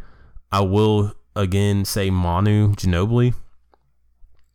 And I touched on this the other week. I used to hate him, but man, I have so much respect for him. And he looked he looked good in the He- playoffs. yeah, he did. Like He he's did. not this old guy. He is solid. And I saw this the other day. Somebody in San Antonio bought out a billboard that said five more. and he said or no, they said they said uh, one more. They said one more. And he said, "Well, man, now they like me, they make me look bad because I was going to sign for five more." so I mean, that's just him kind of kidding around with the fans of San Antonio. But man, to still have Ginobili on the opposite end of that, man, I think Tony Parker's out of his league now. I think Yeah. the, the league has changed so much with the guard play, and I think he's lost kind of that quick first step that he used to have. I mean, Parker's game used to be kind of get right in that mid range, maybe into the paint, hit some floaters. He was never a shooter anyway. And now watching it again, I, I almost feel like Tony Parker's time is, coming up, but I think Ginobili could still still last for a couple years. I know we didn't get too deep into the Warriors, but hey, the Warriors are what they are. They still got KD, still got Clay, still got Draymond. They're a solid team. They're they are what they are. I think I still think they're going to cruise right on to the Western Conference Finals. Yeah, I mean, game five, they closed it out. KD dropped 25. Draymond led the Warriors on defense. They kept the Spurs 37% shooting, 23% from three. And Draymond had 17 points with 19 rebounds. I mean, they just kind of, they just kind of do, just kind of just do it. Like they're watching the game. It's like they're not showing much emotion. They're just kind of going through, going through the motions. They're professionals. They They- this they- first round, this is where they make their money. They're just going to work right yeah, now. and that, that's what I feel like they're doing. And there was nothing to get excited about. They're like, we're supposed to beat the Spurs. Let's beat the Spurs. Yeah, let's beat the Spurs. Exactly. So here we go. On to the next one. And this one might be the hardest to keep to five minutes. we have a lot to say about this. But let's go ahead and jump straight in. So five minutes on the clock. Go.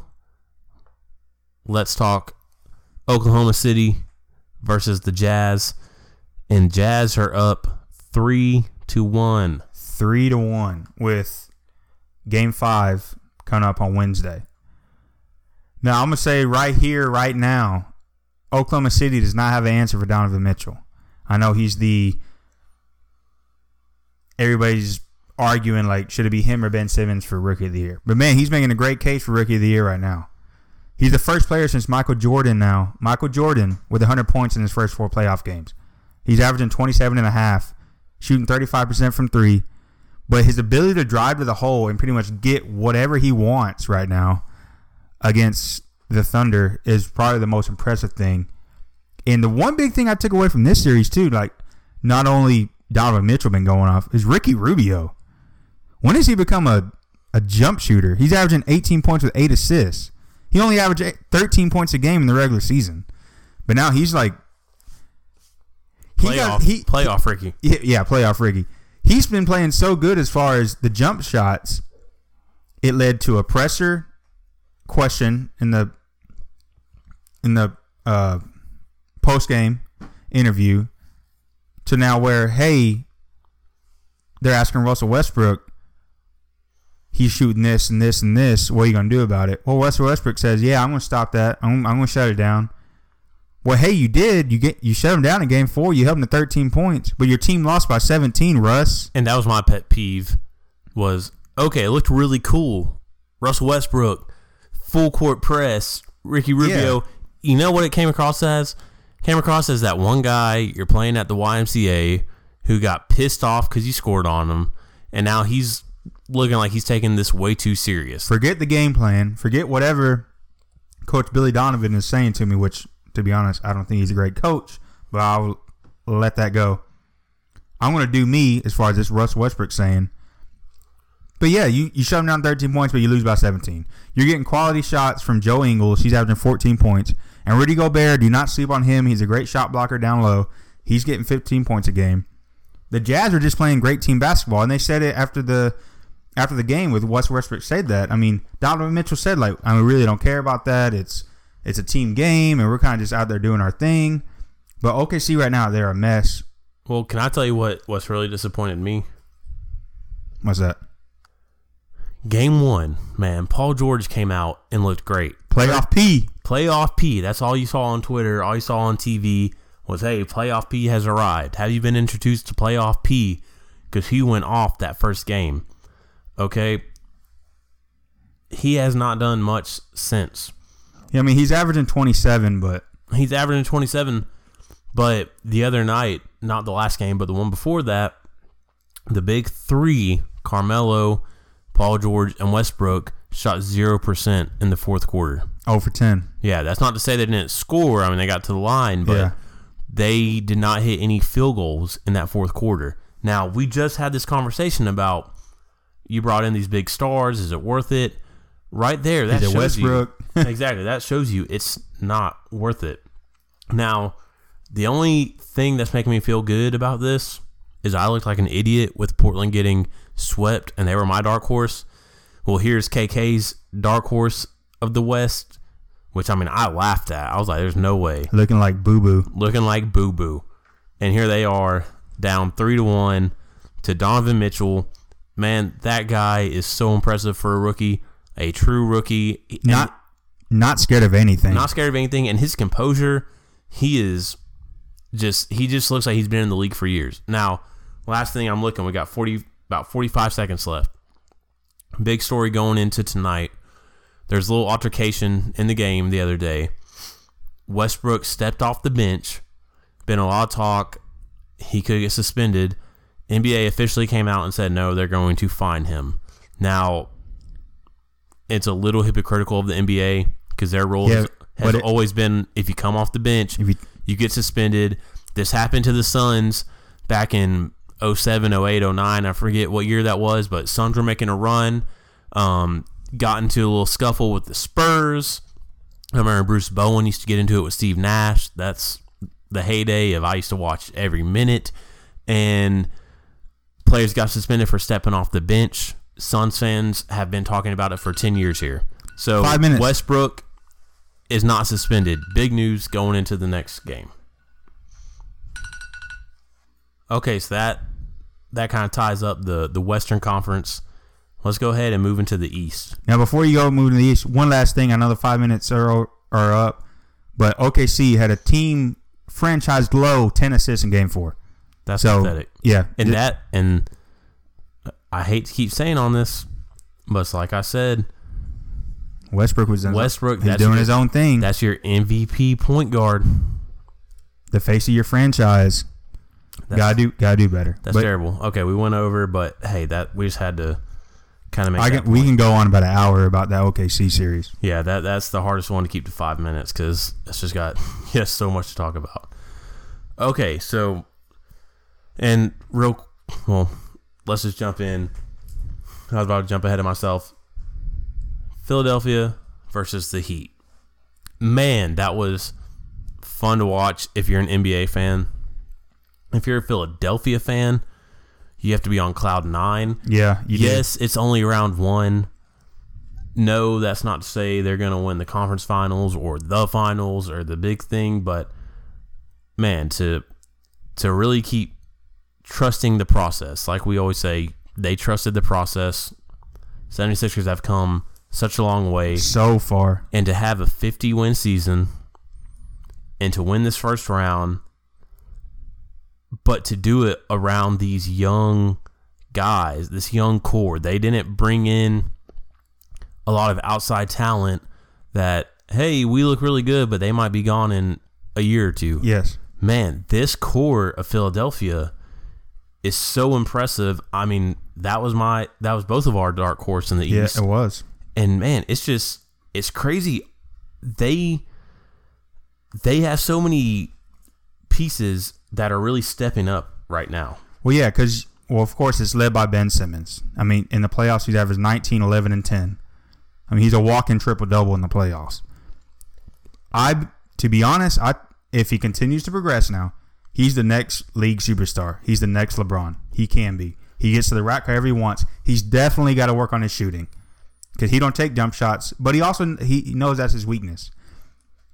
And he's, as far as the pieces that you look at what they added, JJ Redick. I know that was your boy a couple weeks Well, ago. well, I keep saying and he hasn't fallen off. Like JJ Redick, I still just think he joined this team, and man, he has been he, he's not just this old spot up guy. Like he's he's moving with the ball. He is. He's finding guy. He's doing everything. he can everybody on that team is doing work. JJ Redick is looking great. Another guy that does not get talked about enough that I really didn't care about until he was on the Hawks, and I fell in love with him. Ersan Ilyasova. yeah. He's And another great. another former Hawks player that's stepping up is Belinelli. Belinelli. He's averaging looking 18. great.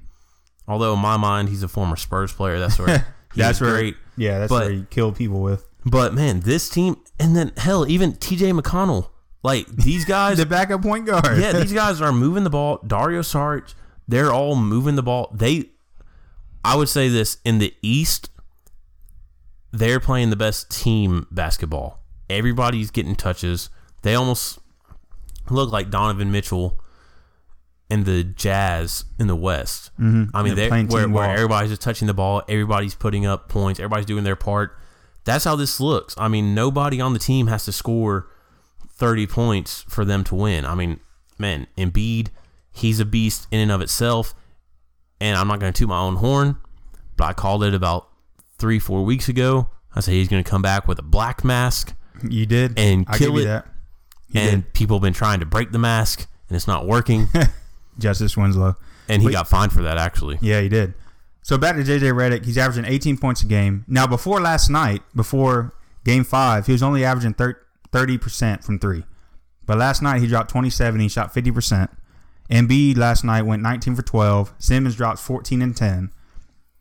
They have so much firepower and who it can go to. Like you said, they're playing team ball. They don't care. Dario Saric is averaging 18 points a game. JJ, Now- 80, 18 points a game, Now after dropped 27. yeah, I mean, these guys, everybody's playing almost at their peak level. And when all of your players really start hitting their peak, kind of going into the playoffs and right at the playoffs, that's what you want to see. And man, these 76ers are looking great. these But real quickly, I do want to just touch on the Heat. I will give it to them. They're down three to one. Wade is still impressing me. He Wade is making Well, some plays. Especially that game two Wade. Yeah. That game two Wade was vintage Wade. but even game three, Wade is making plays that does not look like he's older. Does not. It is. It's almost like he went down to Miami and he got rejuvenated because when he was I- on the Cavs, he he did. did. not look like this. And this kind of leads me to the question. We got about forty seconds left. you think Wade's sticking around? You think because to be honest, the Heat don't have a roster that's going to kind of keep going. They, yeah, it- they have a roster that'll make the playoffs every year, but they're not anything special. Do you think Wade is sticking around after this? I think he is. He definitely he's fine with coming off the bench. I know you have these superstars with these egos. I think he's fine with coming off the bench. But yeah, they're definitely going to need help as far as they want to make any kind of run. They don't have the roster to do that. But yeah, I think I think Wade he's going to come back at least one more year to try out coming off the bench and see what they can do. Yeah, there's a reason he got the key to the city. They called it Wade County instead of Dade. That Wade is a lifelong Heat. He looked weird on Chicago. Looked weird on the Cavs. He looks like Dwyane Wade on the Heat, and I'm impressed. I feel kind of bad for him that the Heat aren't doing better, but hey, 76ers, this is your time. All right, let's move on. Toronto versus Washington. This is probably the biggest toss-up series. Um, and again, I'm going to toot my own horn again. I called it the other week. Toronto was the number one seed. Heard about how they had it locked up. You got DeMar DeRozan, Kyle Lowry, and I said I just don't trust them in the playoffs. What do you think? Okay, so what I think about this series between the Raptors and Wizards? Well, for one, the series looked over after the first two games in Toronto. But the player John Wall at home has really been the difference. That's been the big shock to me. I mean, Wall was out for a lot of the season. He was. I mean, Bradley Beal, we've talked about how solid he is, but to see John Wall kind of perform the way he has, I, it's something about the twisties, man. He he came back with a new with a new haircut and he was ready. I mean, Wall's averaging 27 a game with 13 assists. And you got Bradley Beal averaging 22 points per game. But yeah, as far as when it went to Washington, I feel like that series completely took a turn. Now I know they have game five tonight, Wednesday.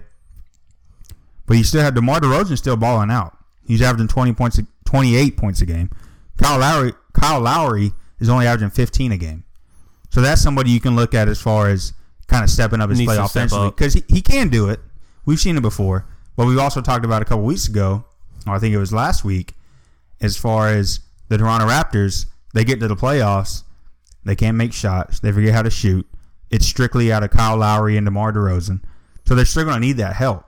And I mean, you know, they- DeRozan got 13 points in that first quarter last Yeah. game. and they got that help from Serge Ibaka. He scored 23, 23 in game one. Where's that surge been at? But but you know, since game one, he's averaging seven points per game. So I mean, you look at that. Yeah, that twenty three. That's that's that OKC surge. But you haven't really gotten that, and it showed because they've lost the two last the last two games. I mean, just to be honest, this is kind of a an ugly series all around. Nobody is really standing out. But I would almost expect this to be like a four and five seed Yeah, for Toronto to come in as the number one seed in the East and kind of play how they're playing. Like I, I thought they would struggle a little bit in the playoffs. I didn't think it'd be this early. I didn't think it'd be against the number eight seed mm-hmm. in Washington. So, I mean, I again, I hate to say it, but the Raptors are just kind of proving my point of they're not there to really they're a great regular season team. play. They're not they're not there to compete for the East. I mean, to be honest, I think if it came down to it, 76ers or Cavs could take them easily. Yeah, I mean, this looks like a series that's going to go seven games. Each team wins their home game. Yeah, one of one of those series. That's that's what it's starting to So look like. Toronto needs that home court advantage that they got from being the the number 1 seed and they're going to win it out like you said, win out their home games and that'll be that. So it's, it's just hard not a whole lot to to break down on this series cuz it's been so even and none of these teams really have much to offer. Yeah, because you look at both of these teams, you make it past this round. I mean, if Raptors win this series, they'll play the winner of Pacers and Cavs, which will be the Cavs. And We'll, I, I we'll, see, we'll get to that in a minute. I, I see them really maybe getting one game because if they when they play LeBron in the playoffs, they don't know what to do. They don't even know what a basketball is, way, the way it looks. Mm-hmm. So yeah, it's an even series. It's two two. It'll probably go seven, with Raptors winning four three. Which again, to me, that's if you're the Raptors and how you played the regular season, to me, that's a, almost a loss. I mean, I know you're professional. You're going to move on from that first round into the second round and think, okay, it's it's like a whole new season. We got to get through four games. We got to win four games. But I think if if this series does go full seven, how can they not go into that second round a little Doubt. down, Yeah. a little down, having a little doubt? And I just don't think their offense is there. I mean, they don't have any great offensive Option. sets. They, Yeah. it, it's pretty much it's it's exactly what they've been banking on the last few years, and it has never worked. Hey, we have this great backcourt duo. Let's give it to them. Let's see what happens. And those guys can only last so long before everything kind of falls apart. I agree. think I think both of those guys are almost like a double A all star. They're not that top tier. I think you have two next tier stars on that Uh-huh. team. And in this league, it's a stars league. And I don't think they have the firepower to, to keep up. So, as Yeah. you hear, that's the timer. Yeah, We're and done. Now we're going to move to another interesting series: Boston and Milwaukee. Okay, so let's go ahead jump into Boston and Milwaukee. Clock is starting up. Five minutes. Take it away, AJ. So as of last night, Tuesday night, Boston now leads the series three two. In Game Five, Marcus Smart made his return. Now, as far as the first two games, this is another one, kind of like how the Raptors was. It was it was a close first two games, but the play of Terry Rozier really carried Boston in that first two games. And now Boston being really being led by Jaylen Brown, which man, why can't he be up for most improved player of the year? Because last year he was more of a defensive guy. He'll give you 14, 15 points a game. But in his playoffs, he's averaging 23 points a game off 51%. He can shoot it from anywhere. And that brings you back to Terry Rozier. Those first two games, he was averaging 23 a game. And you're you're saying like Terry who? Yeah, this is Kyrie's backup. Now, So it is obvious. I mean, the, the Celtics are definitely hurting. Not having, they are. obviously not having Hayward, which they haven't had all year. But I think the loss of Kyrie really took took its effect on them coming into the playoffs. Mm-hmm. They could kind of skate by in the regular season, but in the playoffs, it is still pretty difficult to see.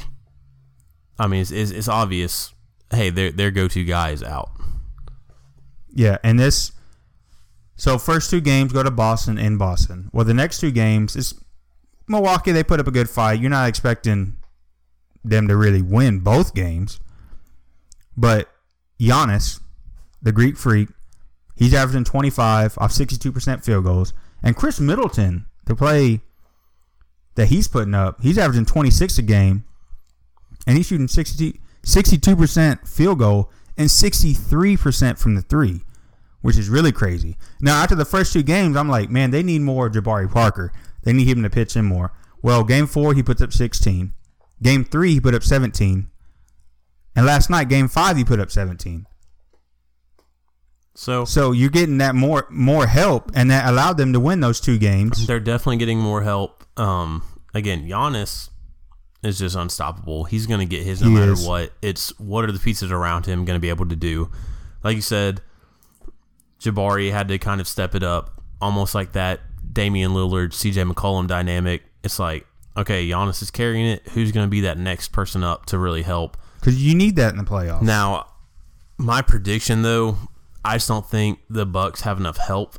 I think if they add maybe one more piece in the offseason, they could do they're, something. they're close. but Celtics still look like the better team. I mean, they still have veteran leadership in Horford. And they're two young guys that we've been talking about the last few weeks. Jaylen Brown, Terry Rozier, Marcus Smart, Jayson Tatum. Yeah, so all of these guys, it's almost, and this sounds really bad to say. It looks it's not looking like they're going to be able to take over the East this year, but it's kind of that baptism by fire thing again. I think this is some great experience because those young guys are having to step up and kind of take over a series, really helping to develop them. That by next year, when you have Kyrie and Gordon Hayward there, then the East needs to be put on watch. They Yeah. better watch out. Yeah, this is great experience for the young Celtics because you have Jayson Tatum. He's averaging 15 a game. I mean, he's a rookie. As far as the Bucks and maybe how they can turn this series around, being down 3-2, I think you need more contribution from Eric Bledsoe. I mean, a couple years ago, Eric Bledsoe was the truth down in Phoenix. Now I know Malcolm Bro- Brogdon, hometown kid by the way, he's been playing well. And I'm still waiting for that game where Brandon Jennings just, for some reason, catches fire and throws up 25 points. Because, I mean, if he has one of those games, they're probably going to win it. But he's so streaky. Like I said, he's kind of a poor man's Jamal Crawford or Lou Williams. Well, I think a big thing that Boston was really that they got back was Marcus Smart because yeah, he's not the greatest offensive scorer, but No, he's that but de- he's- he's, that Yeah, defensive he's guy. their defensive. He can He's their set that- defensive piece. yeah, he can set that tempo. He can lock whoever they want down. And you know, one big player that I know you you're not really fond of, who's been playing actually really well, who's almost been carrying Boston, is Al Horford. No, I I love Al Horford. A lot of Atlanta fans don't because of the kind of the way he went out and some of the comments said on his way out. I love Horford, and yeah, like he got a double double the other game. He's solid, and there we go. The timer. Lastly, I mean, I think without his veteran leadership out on the floor, the Celtics would probably be struggling a lot more than they are now. I agree. All right, now we're going to move to the big series in the East, the Cavs and Pacers. This is another one that's going to be tough to get in just five minutes, but we're trying to keep this thing short and concise for you guys. So, five minutes on the clock in three, two, one. AJ's going to start it off. All right, well, Cavs are pa- Cavs and Pacers are tied two two. You look at LeBron; he's doing everything which he has to with his team. He's averaging 32, 11, and eight. He's not really getting any help from anybody else. Let me ask you, Evan, who's the second best player on the Cavs? Well, from what we kind of argued the other week, I said Kevin Love All right, Kevin Love's the second best player, right? should Well, yeah. Well, this dude's averaging 12 points a game. So, in other words, LeBron's having to do it all, even with the menace Lance Stephenson getting in his face, blowing in his ear. That's been Every entertaining. possession. Yeah, hey, it's entertaining seeing like a classic Lance, and I think Lance is kind of the one guy in the league that can get under LeBron's skin. I, I do th- I do think that too. Like as far as skill, yeah, Lance is much of anything, but he can get in to your skin, and it's not even about like, man, he keep, he only goes off against me. No, he just he's kind of annoying. He's like if you're playing a pickup basketball game, he's like, dude, like leave me alone. Like we're playing basketball, but he can get under LeBron's skin, and I I think it's helped with the Pacers as far as like confidence, as far as as a team. Because you look at Oladipo, he's averaging 22 a game. Oladipo is playing great. It's been it's been a great series so far. So I mean, that first game came down, Pacers took it. Second game kind of came down to the wire.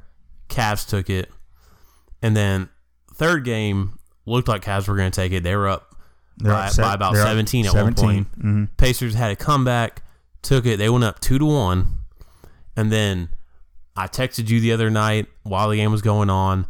Man, Pacers were looking good, and I said, "Man, LeBron might go down three to one 31. in the first round." And what'd you say after the game? You said his greatness isn't going to allow that. they came back, not. And then Cavs won that game. So now here it is, tied up two to two. We're actually recording this. Game's going on right now. At halftime, Indiana is up fifty six to forty nine. So Which is huge because it's in Cleveland. it is in Cleveland. Seven points, still anybody's game as we're recording this.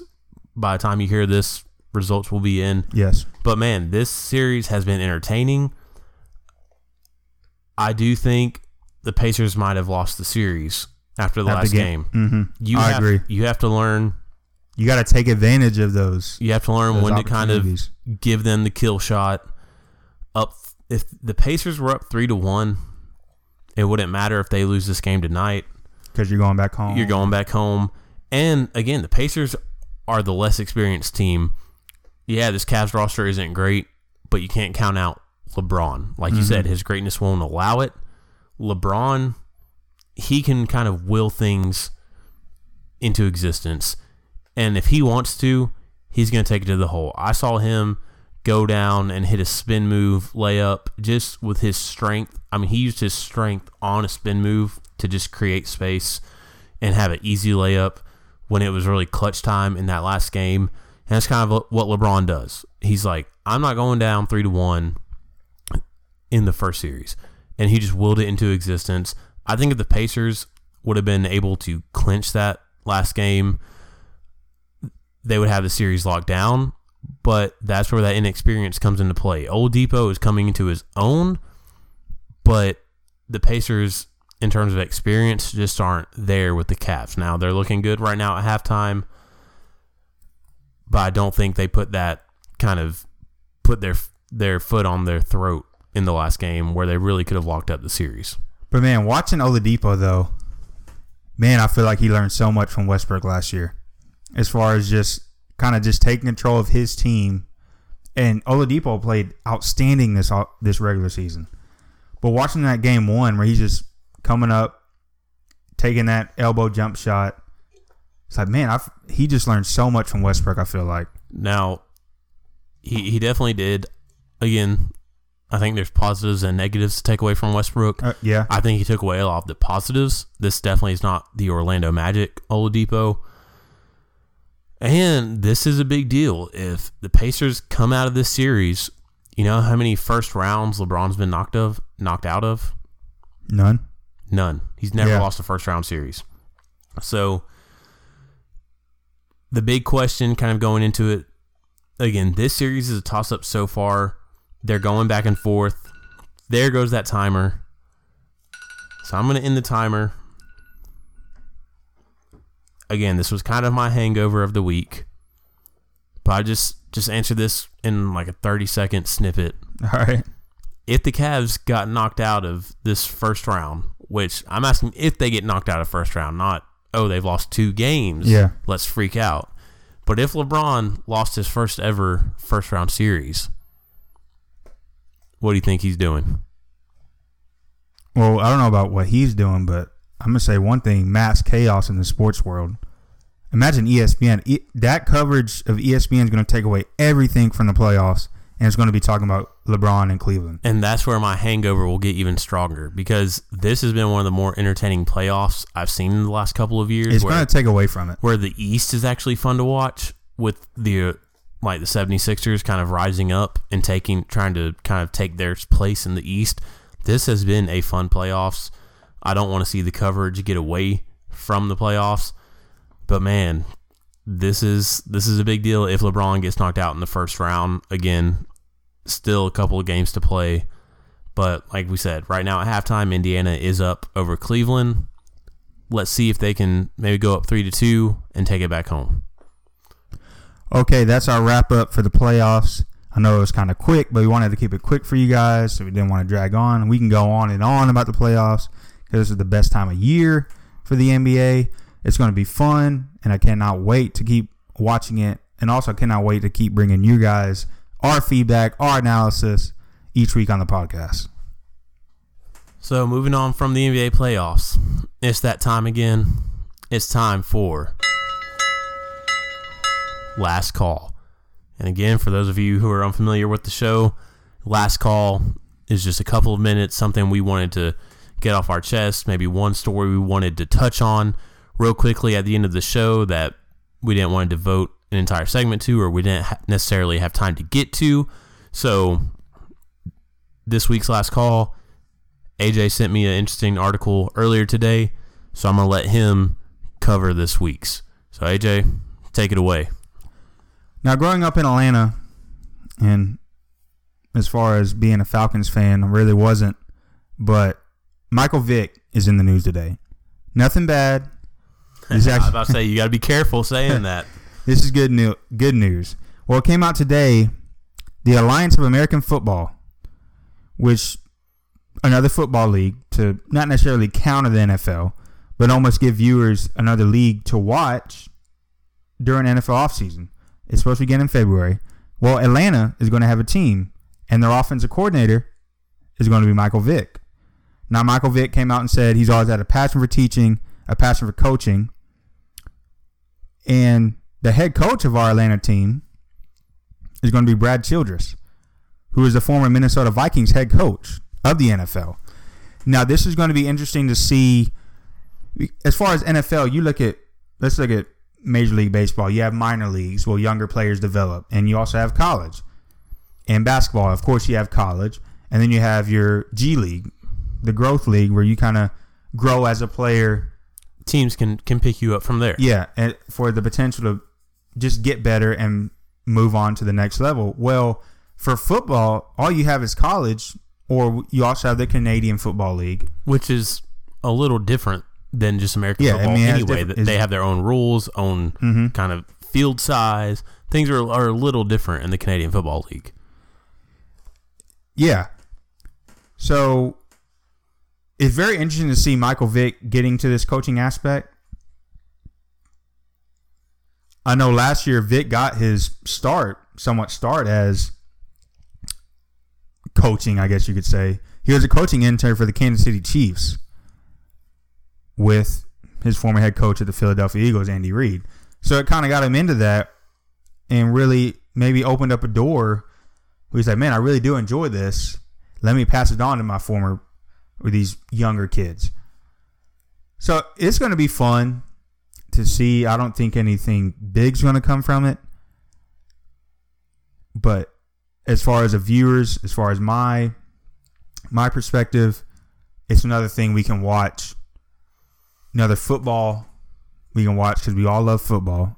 I mean, it's the new America's pastime.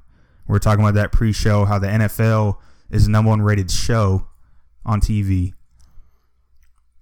So I'm looking forward to it. I'm, I'm interested to see what Michael Vick's going to do. I know that this is my last call. I just wanted to let, let everybody know about that. I don't know if you heard about it, but it's going to be cool. I Yeah, going to be and and I agree totally. I mean, yeah, it gives you something else to watch. What I'm more interested in is what you touched on. It, it just gives those players who aren't in the league kind of another. Outlet. platform, another outlet to, to get some real tape, get some real practice. And this is obviously under some real talent teaching them how to play the game. So these guys trying to make the league, hey, here's somewhere else they can go and really develop as a player. Like we said, the other leagues have better leagues already in place. You got the minors, double A, triple A, and then you go to the NBA, G League, NFL. That's one area they've kind of been hurting is the development. Is basically work out on your own and keep trying out for teams, or go to the Canadian Football League and send down some tape, which that can go either way. I mean, like we said, there's different rules. So to have this league, the Alliance of American Football, I think the rules are going to be probably identical to the NFL. And this is exciting. They're going to be playing at Georgia State Stadium, Turner Field. Yep. So good job, Michael Vick, really trying to kind of continue his legacy of. I mean, he's really turned himself around and had a few good years playing in the league after his whole incident, and he's really trying to be a mentor for that next generation coming through. And I I think it's cool that he's doing it in Atlanta. Yeah. One last thing I want to add before we wrap this up. No, the first team that was announced was going to play in Orlando, Florida, and that team's going to be coached by Steve Spurrier. So they're getting some names for this league. Yeah, and there's been other former NFL players linked with the league. I don't know if as far as coaching or providing um, advice or insight. You got Justin Tuck, Jared Jared Allen, Troy Polamalu, and Hines Ward. So you're kind of getting these backing of like well-known NFL players, and it's only going to help the league. Well, congrats on the uh, Alliance of American Football for really kind of stepping up and taking a role in developing this next generation of players. Yes. Okay, everybody. So that is our show for this week. Hope you enjoyed it. Like we said, come follow us on Twitter at Ballers on Tap. Find us on the podcast app or on iTunes. Again, Ballers on Tap.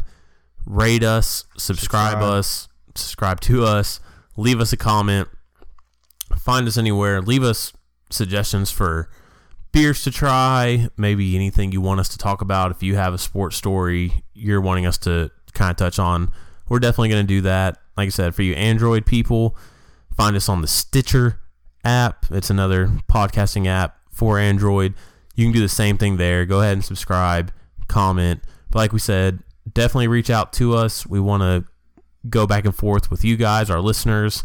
And whenever you subscribe, I mean, it's going to let you know every week we put up that new show and you keep giving us suggestions to really help keep this thing rolling. So that is my two cents. Anything you want to close out with? I mean, one last thing. I know you told. Um, you told them to subscribe and follow us on Twitter. But yeah, if you don't agree with anything we say, especially I know I stirred a lot of Falcons fans up, including my co-host with the Julio Jones oh, I'm, trade. I'm still heated about that. especially with that trade, man, let us know. Let me let me know on Twitter or let us know on our review. Like, hey, you know what you're talking about, or th- this is really what's going to happen. Let us know because we're we're all open for that. We love that. We love the feedback. We love to hear from you guys, and we I appreciate for everybody who listens to us. We're going to continue coming to you every week, and uh, we're looking forward to it. All right, everybody. So thank you for listening to this week's Ballers on Tap. And uh, we will catch you same time next week.